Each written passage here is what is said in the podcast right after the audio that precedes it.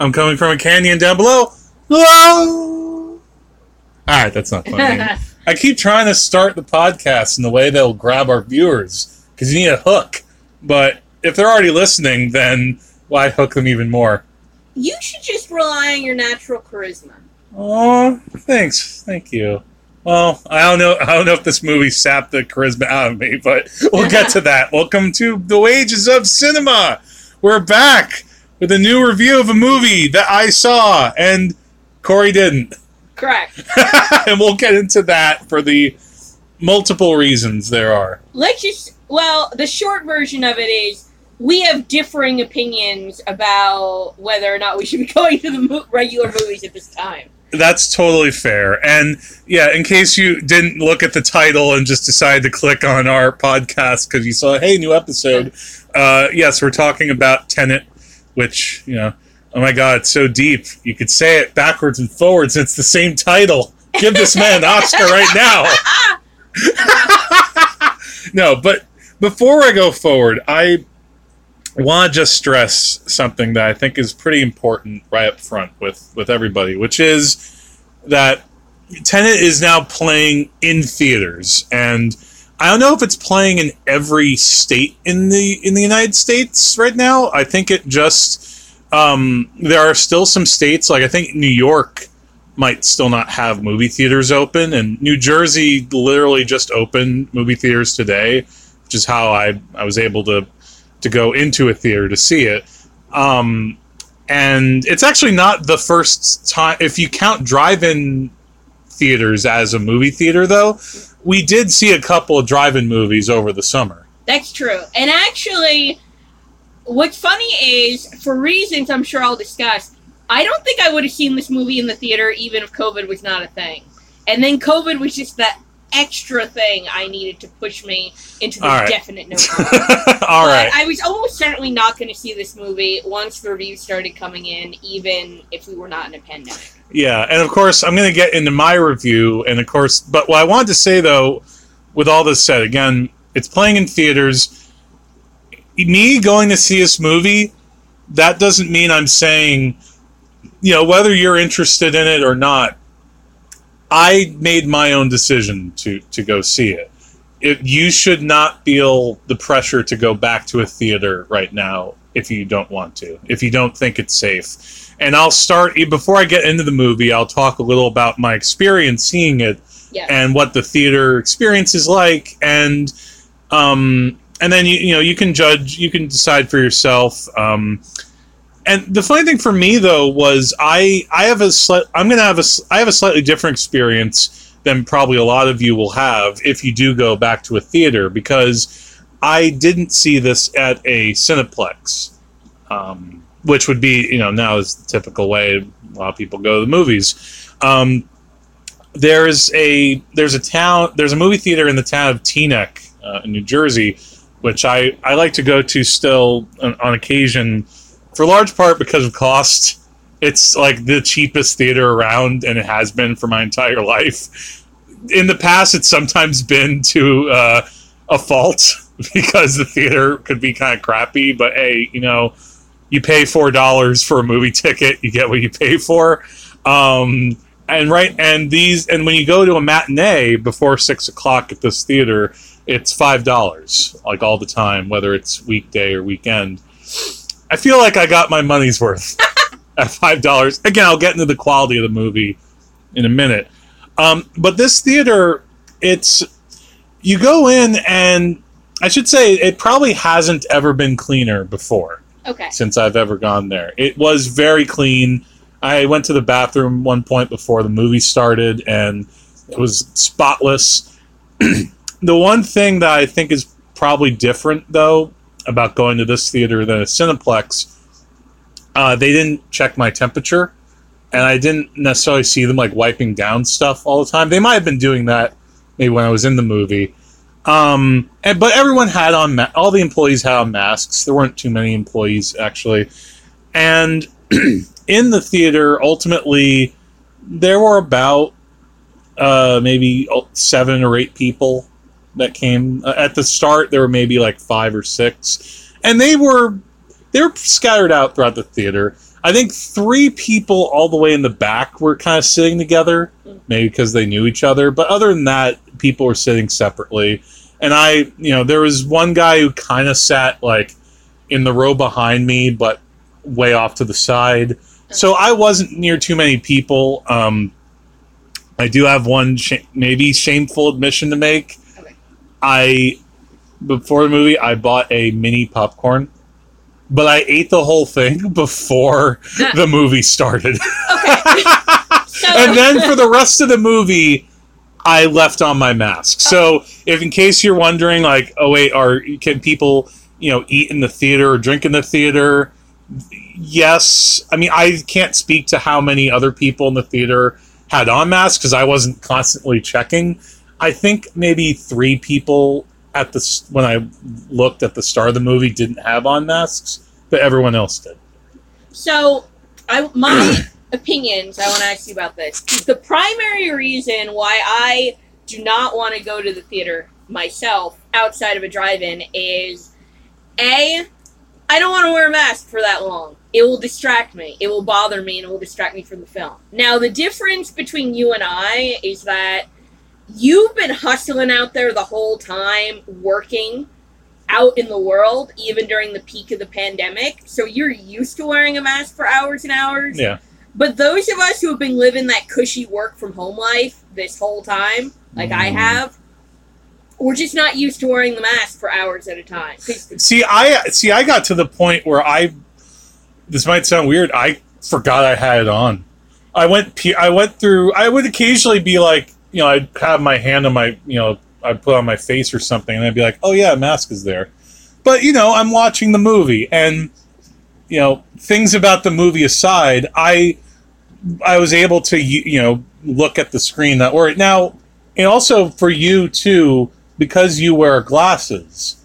That also makes it a That's little the other bit thing too. That if there are any four eyes listening to this podcast, you know when you're wearing the mask, sometimes your breath fogs up your glasses. And I mean, there are things you can do to circumvent this, but it's a continual Mhm. problem if you wear glasses. So And you're not, and you also don't want to not wear a mask in the theater too. Like you wouldn't go into the movie theater and just be like, "Eh, I'm not going to bother with the mask." Well, that's the other thing. So my my t- my two main reasons that I do not want to go back into the theater is a I don't want to wear a mask for hours. Second reason, which is closely connected to the first reason, I don't trust the other people in the theater Mm. because before COVID, we went to the movies all the time, and I know how badly behaved people are in the movies. yeah. I mean, you said yourself there were people there who were not wearing masks. And now again, I don't know if they maybe put on their, back on their masks during the movie because I, you know, I was sitting, you know, a few rows from the screen, so I wasn't necessarily being that paranoid about it. Now maybe you could say, well, I should have been. Well, I Uh, was going to say, if any of those people had COVID, you have COVID. Congratulations. Well, I, God, I hope not. Not for this movie. I mean, I did. Th- I did think about that as I was walking out of this movie. Uh, let's get. I'll cut ahead. I'll cut to the chase. This movie was disappointing for a number of reasons, and I did think when I was walking out, like, am I going to get COVID for this movie? well, that's the other thing. Like, we live in a world where people talk during the movie all the time. People play with their phones during the movie all the time. We live in a time where people already have terrible manners in the theater. And I'm really gonna trust these No. idiots to wear a mask. See my see my thought though was if I went like I went kind of in the middle of the day and my thought was okay if I go now and there aren't that many people in the theater maybe I'll be okay Hmm. because you know not as many people there you know not the same chance of like you know spread so you know I, I, I don't know I again I did it was what we call like I guess a calculated risk Yeah. And now we should mention that the numbers are also pretty good where we live because we got it so bad back in March and April that the numbers are pretty good where we live. Yeah, ironically, other states opened their movie theaters, I think, earlier, and they, at a time when I don't think they even had much to show except for like Uh. Gremlins and The Goonies and like movies from the 80s and stuff like that. Um, now, I think, you know, Murphy is a little bit more responsible and he opened the theaters at a time when. You know, again, I think I, I think I realized once he announced that they were going to open gyms, you know what movie theaters were going to follow. Well, I I said it was absolutely ridiculous yet to open a gym and to not open the theater. But- Yeah, and I still and I think uh, being in a movie theater is less risky than being in a gym Oh, definitely. because at least you're not like, unless if you have a weird pituitary condition, you're not going to be sweating. or panting or God, let's hope like nobody's trying to get off during the movie. Actually, that would not happen during this movie. Um, oh, before I get in the movie, one more thing. Um, uh, the trailers. Uh, probably one of my probably one of the, my favorite moments just through this whole experience today was one of the trailers because it was a trailer I hadn't seen before Uh. for a movie that at the end said coming June 2020. Do you remember? It was Top Gun Maverick. the the somehow long awaited sequel that literally no one except Tom Cruise asked for. The- a sequel 34 years in the making to Top Gun.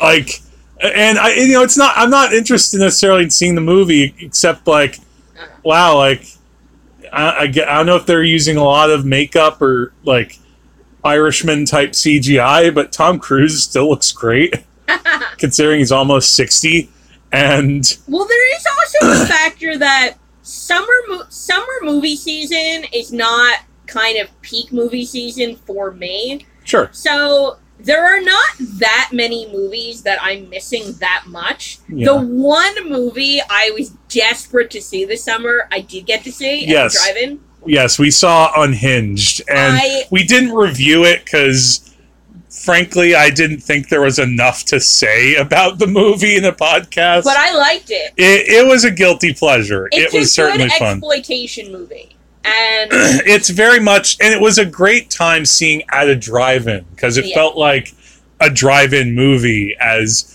you know russell crowe huffs and puffs uh, his way across like a, a city killing people it was so fun. Now, so there was only one movie this summer that I was really desperate to see. now and it- then now hypothetically though if let's say tenet you had heard like glowing glowing reviews like you heard it was i don't know like the next parasite or something would you have would that have piqued your interest more Well, the other thing about Tenet is, even if it got great reviews, the length of the movie put me off in this particular It- environment. it is long and i will and i'm absolutely going to get the, to that too. It that that was also like a point where it, it was yeah and i could see that being a deterrent too. Like i you know i want i was really frankly i was just craving that theatrical experience again even at a small theater like in teaneck. Um and i got it and i'm i'm good and i might you know i am to probably go see more movies as they come out I'm gonna be. I'm not gonna go see like everything. I'll try to be picky and choosy. Um, if I can, I'll try more to see movies during like the week if I can help it, because that way, that I'll also then minimize, you know, having people in my theater. You know, like the ideal thing would be to go to a movie and maybe only like one other person is there, or maybe like no one. yeah. Oh, you know what was funny? One other thing. They're showing Tenet on like all the screens at the Teaneck Theater, except they were supposed they well, they have Space Jam programmed twice a day there. But when I walked by the theater, no one I guess had bought tickets, so they didn't play it. They were showing Space Jam at the drive-in. Yes, they went to see were. What's with this bizarre popularity of Space Jam in 2020? Uh, you know what it is? It's because they're gonna they're they're planning a Space Jam 2. Oh, do you? with That- like with LeBron. Do you know what I thought it was? I thought it was maybe tied to the release of that show, The Last Dance. What? Oh, oh, oh my, well, it could be that too. Yeah, actually, that's a good point. Uh, and But no, I didn't know they were making a Space Jam sequel. See, this is the kind of thing I'm missing. no, yeah, the only trailers, by the way, they showed uh, were Top Gun Maverick and uh, Wonder Woman 19. well, I was gonna say when.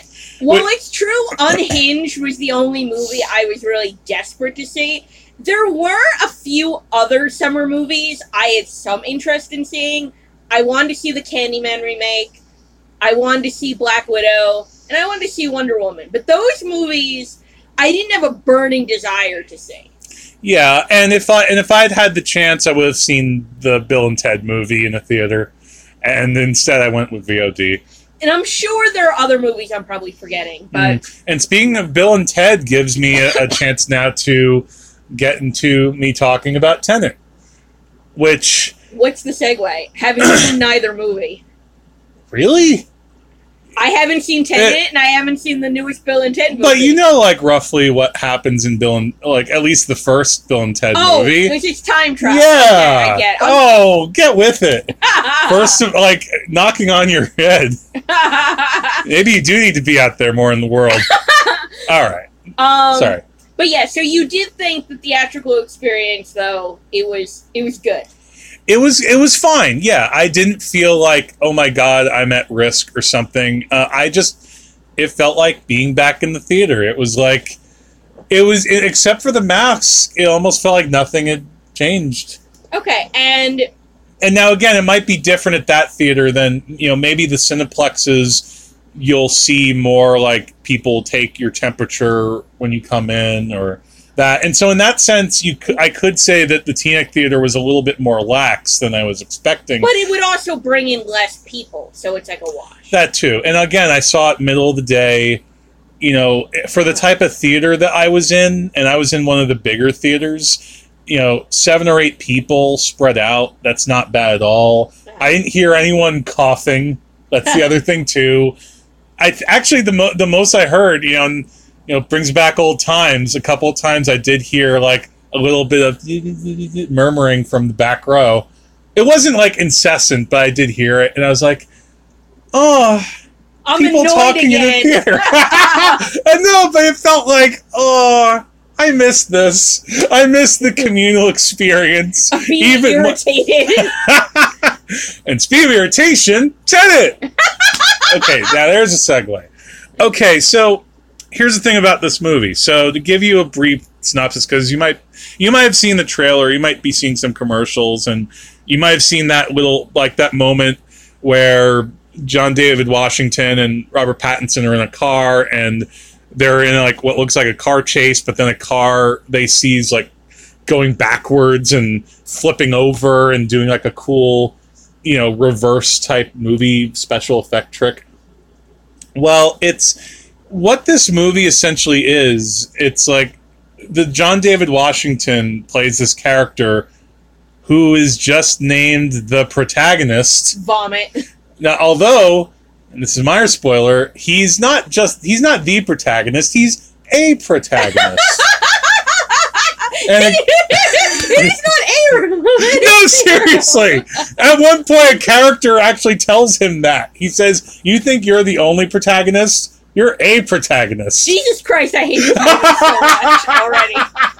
Okay. Well, anyway, oh. he's at the start of the movie. He he get he he's part of this like big opera, operation at an opera house. And it seems like one of those things where you know you extract somebody from a place and try to get information, but then he gets caught and is quote unquote dead. He's no more. He's been, you know, that ki- that the type of thing that you sometimes see in like spy stories or things like that, where you know you're no longer, you don't exist, quote unquote. You're now part of our secret. Oh, Kind of is it extra- like Burn Notice?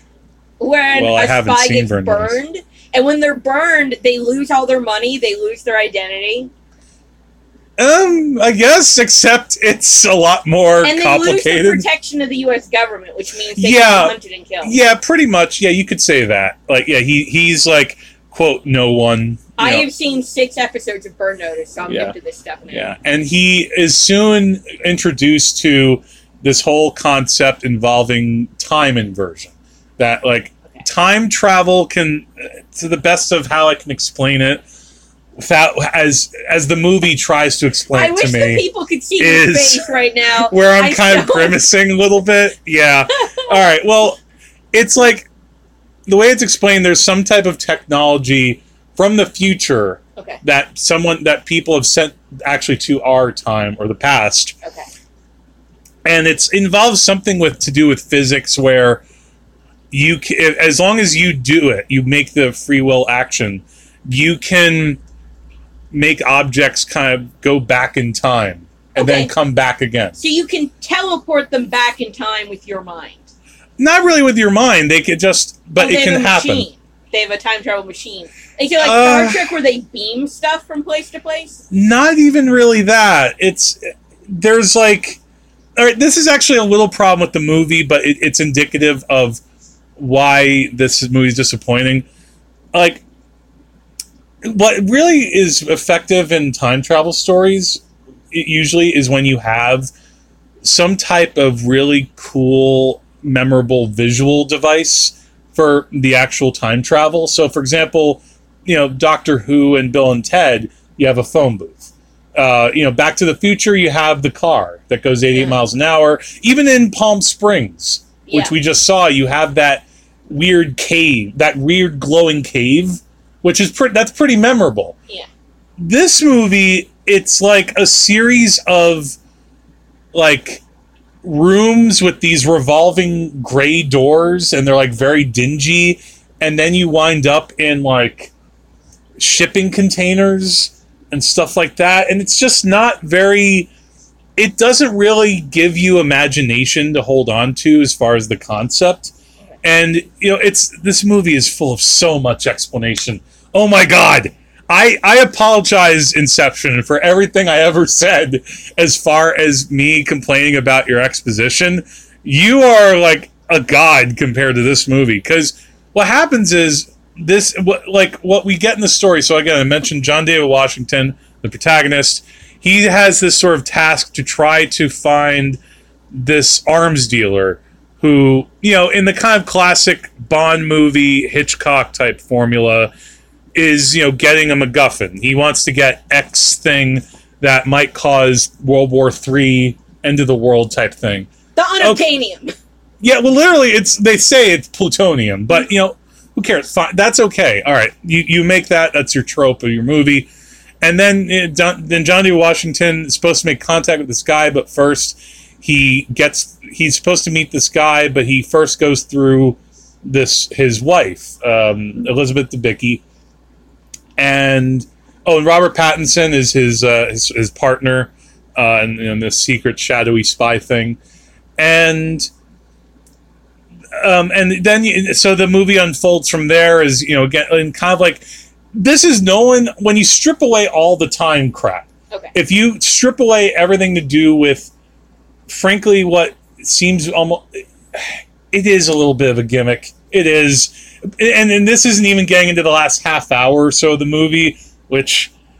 Oh my god, that's its own fish. The problem with why this movie is so frustrating and why I look so frustrated You did. and why I'm grimacing is because there is good stuff in this movie. oh wait, what's for- the good stuff? The good stuff are like three set pieces, like the opening set piece that I mentioned with this opera house. There's some good action stuff there. There's a creative thing where like these these basically the SWAT team comes in and like shoots if like th- this, there's a there's a concert about to go on and these SWAT team comes in shoot and comes in swarms on stage and shoots some people and the audience is like oh my god! But then this like gas comes in that makes everyone pass out and Is that's it kind like of a the cool visual. scene in Batman at all? not as cool as that Well, no. of course. no no not quite that.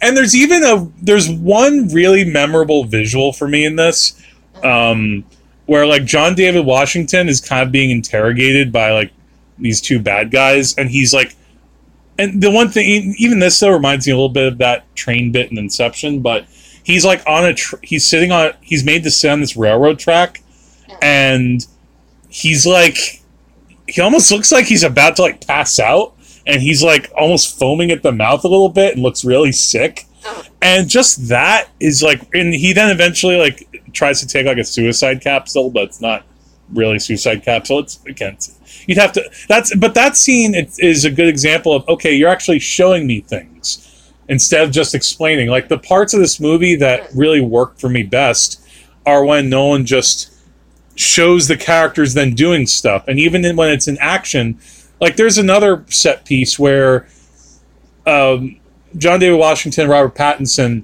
are trying to do this uh, sort of art heist almost in this like airport and they've kind of managed to through like a series of, th- of events get like an airplane to crash through into this part of the building they need so that this alarm can go off and they can go through these doors and they can get like this object you know the macguffin that is well executed and it leads up to a pretty cool fight because it involves like the choreography is really well done and the the character that John David Washington is fighting is in like a full SWAT uniform, but that ends up that's the one kind of clever thing that comes back around later.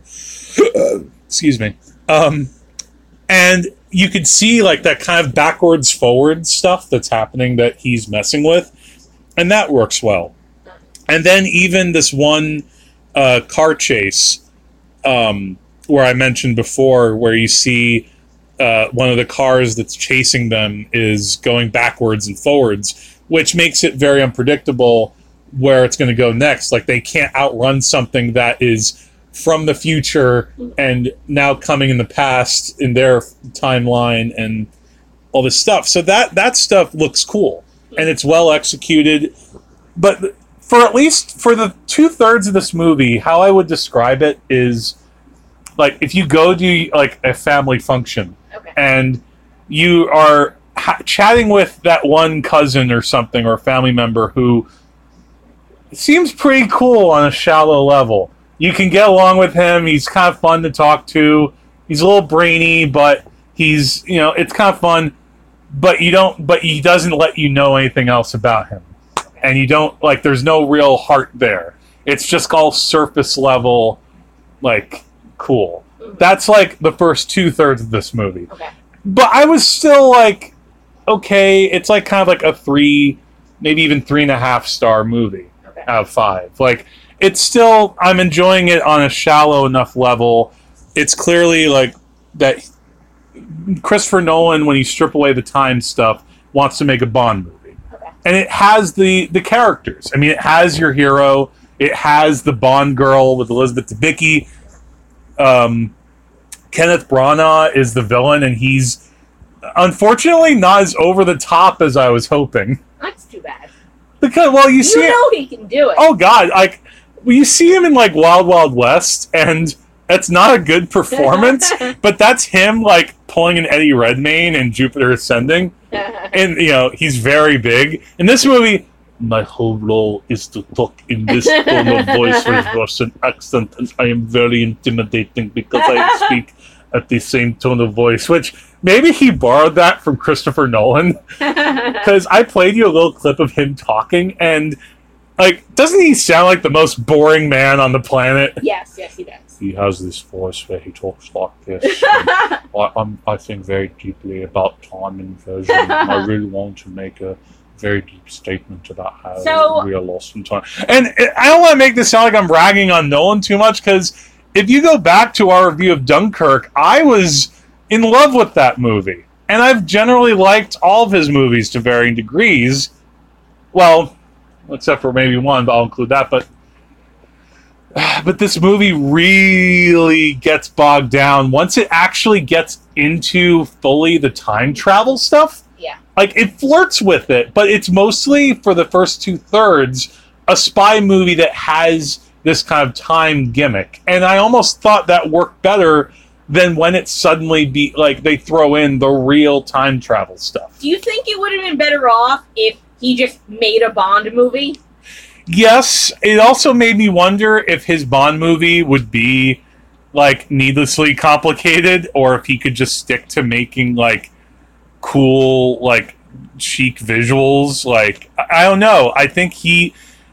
I get the sense that he, you know, he made Inception, and he wanted to maybe top himself, and he just couldn't do it. And the thing is, we we watched Inception Yeah. not too long ago. We love Inception in this house. I like Inception a lot. I and I I feel like I want to apologize to that movie again because I what that movie had that this doesn't. And again, the, the two of them feel a little bit like distant cousins, but kind of related in that you know way of um, Nolan playing with a kind of genre. Because when you strip away the stuff in Inception that's about dreams, it's a heist movie. But a the cast is all like so top shelf and they're able to play the script you know really really well. And also b when characters explain stuff in the movie it's it really does matter for the most part and it really is it it, it you don't feel confused but at the same time he's not explaining stuff to such a degree that you're losing the the the cinematic appeal of it Now, you said there's tons of exposition in Tenet. Even with all that exposition, were you confused or unable to follow the movie at any point? I here's what I would say about it. I think that if I strip away what he thinks he's being clever about, it's not actually that confusing. He he has a few tricks up his sleeve to try to make it like, oh, so this little bit that he flashed to for like a second, like he, at one point early in the movie, like the one thing in this movie that has heart is Elizabeth Debicki, and even that is is again I have my I haven't been able to see my son. I want us to be able to see him again. Tear, you know, which is Inception. Is there a dead wife in this movie? I need to know. No, but again, the, the whole thing of I need to go get my my kid is all that matters. Again, we had that in Inception. That was enough motivation. That movie. You're just repeating yourself here. Um, but again, he has these like the one little thing is these tricks that you suddenly realize in the last like half hour. Oh, this actually happened way earlier in the movie. Okay, so now these characters that are here are actually from the future. It almost feels like he's trying to get the audience to see the movie a second time. But if I'm not really caring about the characters I'm seeing here, why should I go see it a second time in the theater, Nolan? Now, Chris? what what about the last third of the movie did you not like? Well, it it's just like the movie feels like at some point it's done. It feels like, or maybe it, it could wrap things up in a certain way with the Kenneth Branagh character because he's, you know, again he's like the super like I'm using time, you know, in a way that I'm going to destroy the world for nefarious, you know, Russian type reasons. You know, I woke up, you know, I grew up in a nuclear hellhole. God, the MCU tries harder than that. yeah, you know what? I didn't think about that, but like, ba- what's his name? Baron Zemo or uh-huh. Baron Z? The the villain uh, from Civil War. yeah. That movie is what like this movie wishes it could have. but the, and the that's the problem though. It's like it's they try at first. I thought they'd try with Elizabeth Debicki, but even with her, eventually, like you know, there's only so much you can do with her level of kind of cool. Oh, oh, she has one really neat moment where they're they're in a car chase and like, or she is kind of stuck and she can't really get to the front, but because of how tall she is, like because she's six foot three, her tallness actually comes into play in the scene because she manages to get like her leg and her foot to like a part of the car so that it can like go straight. yeah, well, So I'm actually I feel like oh okay so it's your tallness isn't just a you know a shallow feature of like my Nolan's. mom could never be an action heroine. Well, she has her skills. um, but no, but the last, but what happens is there comes a point in the movie where the like you you know that there's still a little bit of movie left, but the last half hour or so, or for even forty five minutes, it just feels like it drags so much, and there's a very long like raid battle type sequence where a bunch of characters in boring military garb go across a boring field to just like kind of blow up or inadvertently blow up these buildings and to get like the you know ob- unobtainium. And it like it also and like there and the thing is he's still having characters explain shit in the last part of this movie and i was i and even when they did that in inception i had a bit of an issue with that but that at least you know worked again in the heist movie type mold that was in. In this he like ha- has just explained enough of the time stuff early in the movie that it's like okay i get it enough that when i see it i understand it enough. But he makes it needlessly complicated in the last part because it suddenly is like okay so you can go back so i want to go back to this time. Oh no it might be dangerous you might do this but then and then this is about physics and blah blah blah blah. And then you just but then no one just shows it and it's not that complicated. It sounds like someone overthinking his path in the script. And then when you see it though in action it's like this isn't that complicated. It's just another dumb action scene. Okay, so I I get what you're saying that there are all these um it's like someone make like filling a term paper with a lot of big words but the substance isn't really all that now what's Nolan's take on time travel? Is he a multiverse guy? Is he a one timeline but when you go back to the past you can change the future?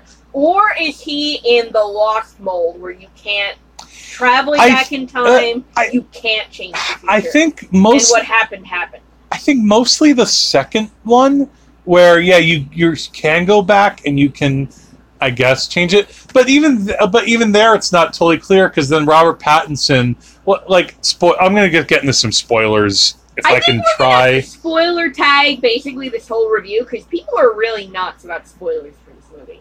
So I think when you upload this, you should just put a spoiler warning on like. Well, hopefully people understand that you know if I'm talking at this length about a movie, I'm gonna get into spoilers Yeah. eventually. But I've been pretty spoiler free up till now, except talking about vagaries. Like what happens at about like I'd say the hour and forty minute mark.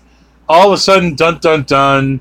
It turns out Robert Pattinson's known more than he's been saying, and you know he's known a lot more than the protagonist has known is he a double agent? Is not he- not uh, kind of but not like a bad double agent he's just he's gone through more of the time travel stuff than he said And he why kno- doesn't he share this information? because spies you know they lie about stuff they withhold and like again that's not interesting to me you gotta give me some either you gotta give me characters i care about or you really have to surprise me. That's why i also thought mission impossible like the mission impossible movies and i know you don't see those and you haven't seen any of the sequels but those sequels are just really fun to watch because of you know a tom cruise sells it and b the the set pieces really are like extraordinarily done. Like they are for the most part like how did they do that and there and you know there's not exactly that in Tenet. You just get like, oh, that's cool. Like, oh, okay, that's oh, that's neat. But again, I didn't give a shit about anybody, and they just keep saying like, and they're explaining lots of spy stuff. That's the other thing too. Of all the random things, like early on the movie, I thought this movie would be like. I flashed to this obscure Hitchcock movie called Topaz. Uh, I don't know if maybe your dad's talked about it here and there. It's one of the movies that people like, even people like Hitchcock, kind of say like, "Yeah, that didn't work." And it's like a very long. It's like his longest movie. That one's almost two and a half hours too, and it's kind of it's a pretty dull, like Russian Cuban spy type story with also a, a lead that's not that charismatic and why are so many spy stories boring? I yeah, that's the thing. Well, you know what it is. In this movie, what what really takes the heat out of it is you look at the John David Washington character and you look also at the Kenneth Branagh character, and it's just you're too powerful. Okay. You're too like I know everything will be all right with you guys. Like the reason why we still re- talk about and remember the Inception ending is we're not sure if Leonardo DiCaprio is still in a dream or not, and we kind of care that you know if he is or not. Well, when we were listening to the Filmspotting review of this right before we started recording, they mentioned at one point the movie feels like it has no stakes, despite the Yes. giant plot. It, yeah, it doesn't. That's the thing. That's why it's it's such a there's so much movie here and so much of it isn't memorable. Like another movie I thought about when I was watching this was um, The Dark Knight Rises, Okay. which you know we did see that together in the theater and I, there is a lot that is kind of wrong with that movie or there's a lot where you just scratch your head going like what what? That's really dumb. What? But in a way, it's memorable. You Yeah. don't forget like Bane in that movie. You don't forget how Batman gets out of that cave and We magically gets back to Gotham. We you don't you don't forget things like oh yeah, oh your name's Robin. Like the dumb shit in that movie is memorable. There's nothing like that memorable about Tenet. yeah, I mean, I'm not gonna lie. We did the Bane voice to each other for like five years. Oh god, like oh man, I was on a film shoot. Um, like the weekend that The Dark Knight Rises came out, I was on a film shoot with you know, you know, people might be listening to this podcast, maybe not, and you couldn't stop. Like I, there was one guy who just would not stop doing uh, League of Shadows, and there's nothing really like that in this movie. Like there's just ex- except for those like three set pieces that do have some cool stuff and maybe like one or two striking images. It it's weird because Inception. I remember hearing like Nolan say like, "Oh, it took me ten years to write this movie," and I didn't really believe him. Maybe he just like had something written down and then he fleshed it out. But at least that movie had, you know, memorable characters. It had heart. It had like really. It had well connected themes because you had the whole thing about you know parents and their children, and it was kind of reflected in both DiCaprio and then also with Cillian Murphy. And in this, it's just like if there were themes that Nolan was kind of trying to wrestle with, or if he was saying something about what going back in time or going into the future or trying to change like a cataclysmic event or something, it like this is the kind of when I was talking about like it gets bogged down in exposition or in like useless stuff in the third act or in the last section. There's a point where Robert Pattinson and the protagonist have a conversation about if you go back and kill your grandfather, what would happen? And like Pattinson's like, oh, it's only if you believe that. What? No, that's not how it works. You gotta commit. yeah. Like, uh, no, don't have this conversation at a point in the movie where we should be getting into just the good action stuff. That's where Nolan fucks up being like a James Bond director because he like has that on like a pretty good, decent but shallow level for again two thirds of this movie, and then the last third of it, he decides, oh no, now I'm going to make this like a needlessly complex time travel movie that isn't that as complex as I think it is, but I'm I'm going to leave you trying to think it was more complex and it, like because there are things that happen with this protagonist where you think, okay, is he about? Okay, so he's just because. Am I trying to explain this? I'm sounding so flustered, and I think it's because this main character is just really bland, and you know, if you have a James Bond movie, you know, John David Washington's a fine actor. He is. I mean, we, We, saw lo- we love Black Klansman. and he's really good in Black Klansman. But that's also a character who, you know, he actually does have to wrestle with some conflict, and you know, and he, you know, has to have like moments where he changes his tone in a way that make in it has impact. In this, he's just always the hero, and he isn't going to have anything that we think will really damage him. He'll be able to get through a fight, no problem. And I just, I aside from, you know, I want Elizabeth Debicki to live. I don't, or I, you know, in the generic, I want to save the world. There's nothing interesting about that character, and there's nothing interest and the performance. And I think the character lets him down as an actor. Yeah. that makes sense. He's not. a- He tries to do what he can, but he can't rise above just having to constantly have conversations that go nowhere except around and around the plot. It's just plot, plot, plot, plot, plot. Briscoe comes in and says, "Stop it." Ah, It's uh, yeah. Law and Order would say, "Have some more fucking characters, dude."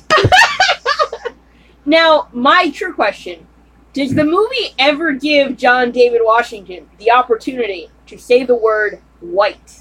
No, no, no, it doesn't. That might have helped things.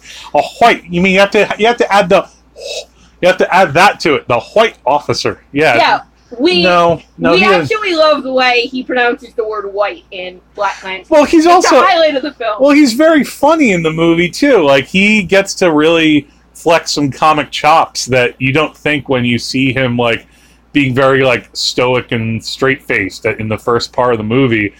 But in this, he's just like constantly having to react to shit, and you know they're all just tools of the plot. It's like I'm sorry. I have a comparison. Okay. Not in terms of level of like convoluted plot, but in terms of the bland characters, is it kind of a Rogue One problem? Huh. Because Hmm. you remember from our Star Wars ranking, Rogue One I thought was boring as hell because all the characters were just bland plot robots and like none of them had any personality. there is a bit of that problem. Yeah. and the world was also very like gray and yeah. dank and Yeah, well, I mean, there are some. They do have some locations that objectively are like, like they have like the kind of Italian seaside like city where like there are like there's a bay and there, you know, so there's lots of water and sunshine. So at least there's that. But but I just I can't grasp on something in this movie that made me really go like, oh wow, you know, like you know, like the hallway fight in Inception, or even. Um, and even though it has its problems, I mean, you remember that like that SWAT chase in um, in in the Dark Knight, or um, or even again Dark Knight Rises, the whole thing with Batman having to drag a bomb out to you know because some days you just can't get rid of a bomb. Yeah i was gonna say my issues with the dark knight and the dark knight rises do not have to do with the movie being generic those No. movies are not generic The one thing that though that that and this have in common though, they're just so bloated. Like this movie's two and a half hours long, and it just doesn't justify its length. This could have been two hour or maybe even a little less, and it's like you don't like that. Enti- there's an enti- if you go see the movie, you people can tell me there's an entire like almost twenty minute like siege involving like what seems like a hundred soldiers all in like military garb trying to go into this facility. And that whole part just uh it this has like so much of the stuff I don't like in Nolan movies and none of the stuff that really is so striking. Like it it's like he took like two steps forward with Dun- Dunkirk a movie where he doesn't have to explain that much you just kind of feel because he knows I have all this history I'm working with, and I have you know all this stuff that people can latch on to and um, and trusted his audience. This he doesn't trust his audience in this movie. He he's like he's again. It's I, I keep repeating myself, but he's um you know there's a scene with Michael Caine in this movie. uh, You might have seen him in the trailer. I don't know because like he shows up in a shot. Michael Caine just sits at a table and explains shit. know. It's like, why'd you have Michael Caine for this movie for that? And you know, Michael Caine is great, and he can, you know, deliver. You know, he can read a menu and be Michael Caine. You know, but it's like, what is he doing here? He's just explaining stuff about like a Russian secret city or something that, you know, I, I, I just. I, I, I feel like actually I almost wish this movie was longer like as because there's a problem sometimes with the length with certain movies where either where a movie should either be shorter or extended into maybe like a mini series. Yeah. Like if this had been like a three or four part mini series, where maybe you could have spent a little bit more time with like Elizabeth Debicki and Kenneth Branagh, so you could get more out of their relationship than they completely hate each other and at some point she's probably going to kill him and spoiler he she does actually that is kind of a fun moment in the movie Well, it sounds like he wasn't very interested in character de- development. He had plenty of time. The movie's two and a half hours long. There's plenty of time. yes there's plenty of time but he it feels like or maybe this should have been a book or something where you could ha- like spend a little bit of time when we're not like maybe describing some things or character stuff instead of just breathlessly you might have seen this in some of the reviews you've read where it's yeah going from one set piece to another to another to another. When you do that and you're just explaining stuff all along the way and we're two hours into the movie and you're still explaining physics you know that i'm that maybe if you would explain this earlier in the movie like then it would have been something but it's not I have a question for you, and I, I think I know the answer to this question based on what you've already said. But I'm going to ask it anyway. I I consider myself a fan of Christopher Nolan, but I don't feel like I love him the way most other people do. no me, me neither I feel like he has multiple movies he's made that I flat out don't like. And I find that when I don't like his movies, my problem is sounds very similar to what you're describing, where he thinks the movie is full of gravitas, but it's just not. I'd say that's he, he's 50-50 with that. Sometimes he does bring the gravitas, and other times he doesn't. So Inception and Dunkirk, and even like to an extent, Batman Begins had the gravitas. Dark Knight, uh, this, the end of the Prestige. yeah. No, Well, I have not seen the movie in a very long time. I even thought Memento kind of packed a punch at the end. Yeah, well, because that movie, you spend the whole movie with that character, and you're really the the the the the backward forward time help like actually lends it like has something to do with why that character is so broken. There's not there's nothing, but there's nothing to these characters. I- I think maybe Nolan thought by casting Kenneth Branagh he would bring some type of something extra to this char- to this character, but he but he can't do anything. Like he gets like one moment with like a close up where he looks like very menacing. Ooh, oh, I'm afraid of you. But yeah, my my consistent problem with these movies when I do have a problem, and you nailed it. For me, basically the problems are in The Dark Knight, The Dark Knight Rises, and The Prestige, where he builds these incredibly stupid plot points into his films, and then he presents them to us in such a dour, self-serious way. And it just doesn't work because you know me. I love stupid movies. I'm a trash panda we opened this podcast by me telling everyone to go see Unhinged.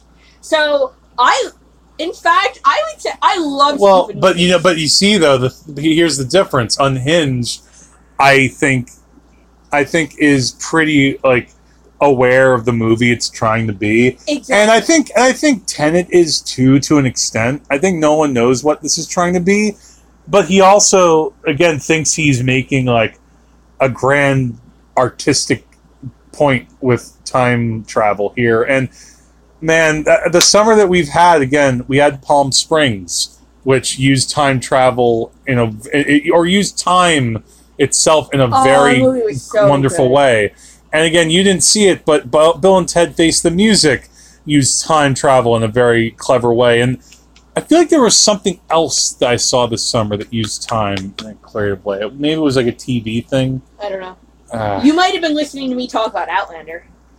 no, I didn't watch that. Well, I didn't watch that, Yeah. but I guess that's that's an interesting point. Um, yeah, and in this, it's um, it's funny because it. I was actually wondering at a certain point, like, is this going to really wrestle more with time travel?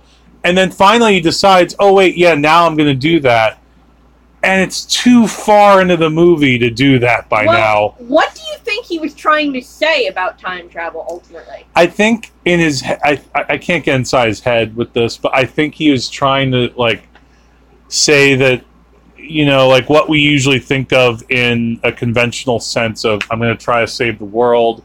Well, you know, if you th- if it suddenly becomes too late or you think it's too late because there comes a point where you think, oh my god, the villain has won. He's kind of uh, had the upper hand over the heroes. But now, oh wait, I'm going to fight back against this idea, and other ca- another character tries to tell him you can't like change things. But no, what if I can? And there's just not enough emotional gravitas to it. There's not enough real stuff there. There's no there's no scene like in the in Inception where like DiCaprio is trying to talk Marion Cotillard from you know jumping off that that out of that window Yeah. and then he can't. Like that helps to ground the movie in some type of when I talk about that um for lack of a better pretentious word pathos. Yeah. This movie doesn't have pathos. Your movies are allowed to have feelings. and like Nolan is coming back at me like you know time travel doesn't care about your feelings. Don't be Ben Shapiro, Nolan. You're better than that. Um, and again, though, I felt that's why I love Dunkirk because even though, like, I, I a criticism I'd, I've heard of Dunkirk is we don't get to know the characters in that.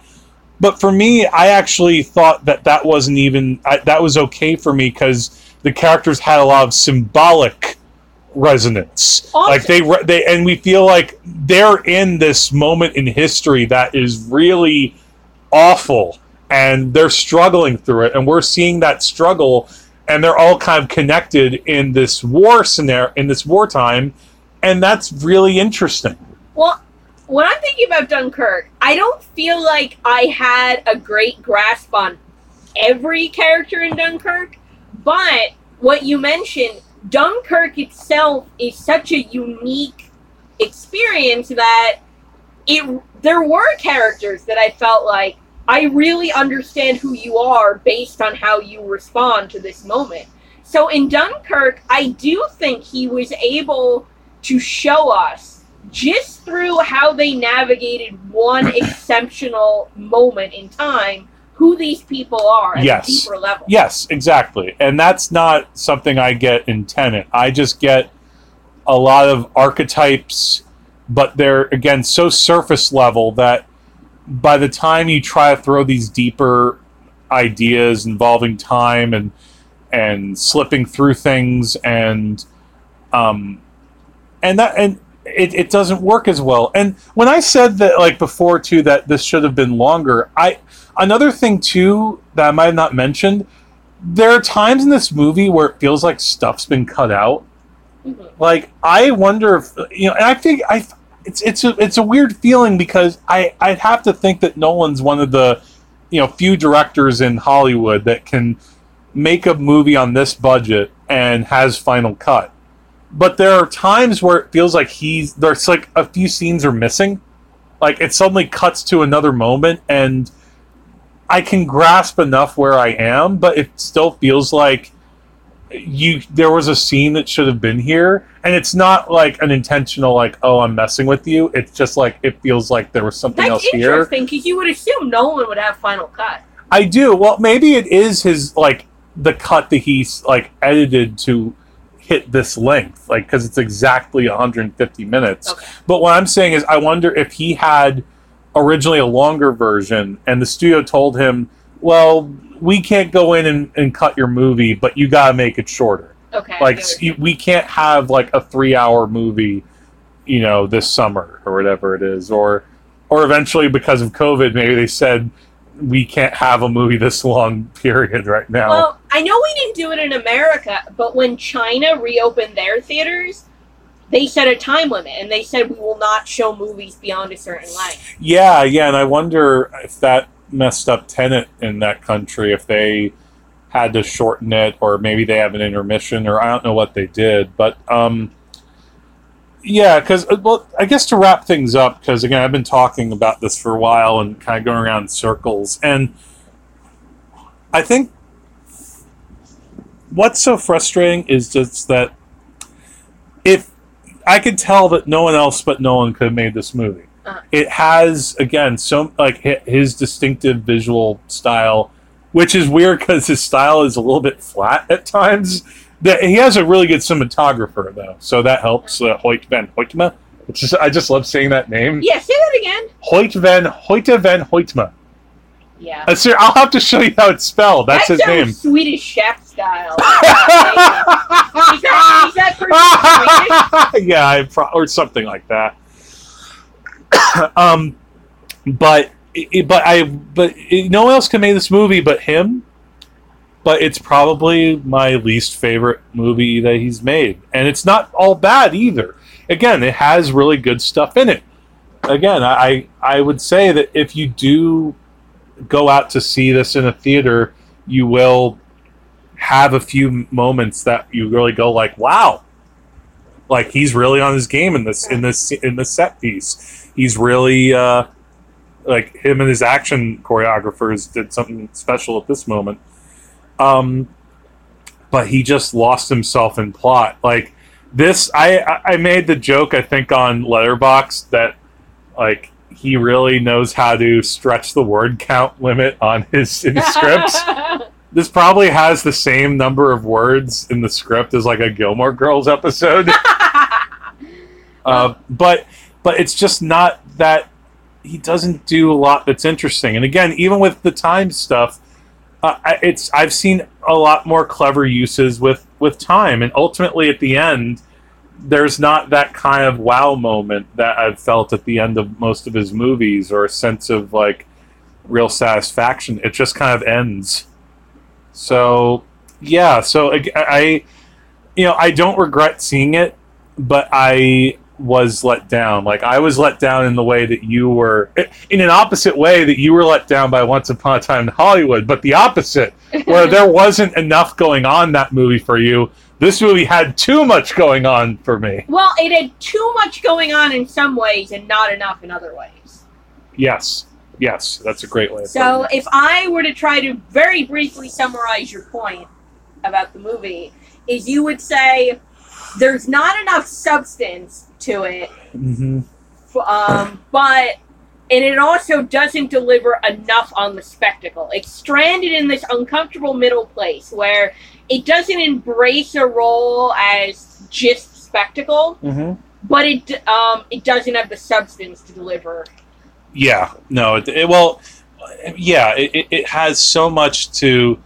It has characters saying like saying so much with nowhere to go. to turn to turn a phrase on that classic thing, it's all dressed up and it has actually a lot of places to go. It's just not stuff that will will, will really stick with you. Like you know even interstellar was like more memorable than this. Like at least that had like I at least I remember Matthew McConaughey like crying like inside of a cube while looking at his daughter, Yeah, which sounds ridiculous until you watch it and it actually works. I did not see Interstellar, so I'm not used. So the idea of skipping a Christopher Nolan movie is not anathema to me because I did not see Interstellar. But because I knew I wasn't going to be seeing this movie, I didn't shy away from reading reviews of it. And none of the reviews were spoilery, but I've read several reviews. And every single review said Tenet is a movie that's hard to review and hard to communicate the experience of watching. yeah, and that's you see me struggling and I think that's that's partly why because there's so much that happens in the movie but I don't know what's worth really talking about aside from the basics of it's trying to be a slick spy movie and have a for most of it, it what seems like a kind of fun time gimmick that suddenly takes itself way seriously and tries to become profound in like the last quarter. As I said, this is an ongoing problem with Christopher. It's like watching this. It's like if you're we were watching, you know, one of those Devils games where we're so into it and like they're doing so well for the first two quarters, and then something happens in the last like 15 minutes, and It's a disaster. it's a, like you just see them start like falling over one each other, and and maybe for a second you see that spark back, and then it's like. So that's my review of Tenet. So again, if you've seen Tenet and you have any thoughts about it, you can always email us at wages of cinema at gmail. Um, you know, we're on Facebook and Twitter, so you can always share thoughts with us there. if you get COVID from seeing this and then give it to me, because of course, if you get COVID, I'm gonna get COVID. I'm gonna try really hard to guilt you for it, but it's only gonna work for like ten minutes before I just want to hug you again. Aww. no, but then you'll like find other ways to guilt me. I'll like guilt you while still cuddling. It'll you'll, be you'll you'll be uh, what's that term? You'll be passively aggressively cuddling me. sarcastic cuddling. Yeah. No, no, no. You'll be Yeah. sincerely cuddling me, but it'll be like Yeah. you know being mad. There will be guilt cuddles. Yeah. No, I'll, I'll probably get tested again, and no, I'm, I'm sure I'll be fine. All right. So when we come back next time, uh, I might go back to the theaters again very soon. Who knows? Yes. For another movie that Korey won't see, but I'll brave it out there, and maybe I'll see it with another guest. Uh, we'll we'll see. Um, but until next time, I'm Jack. Now, Wifely Dewey's Korey. And the wages of cinema is. Oh, Well, because I have to go, say things backwards, because that's what happens in this movie. Oh, I have to mention one last point. Because one other thing, I was about to end this, but if you've heard about the sound mix of this movie, that's too loud, because that's the other thing that people are talking about. It at times is very loud. Yeah, it's very loudly mixed, and I'm not joking. There is at one point a cameo from. Seriously, there's an Inception. So, Inception. Good night.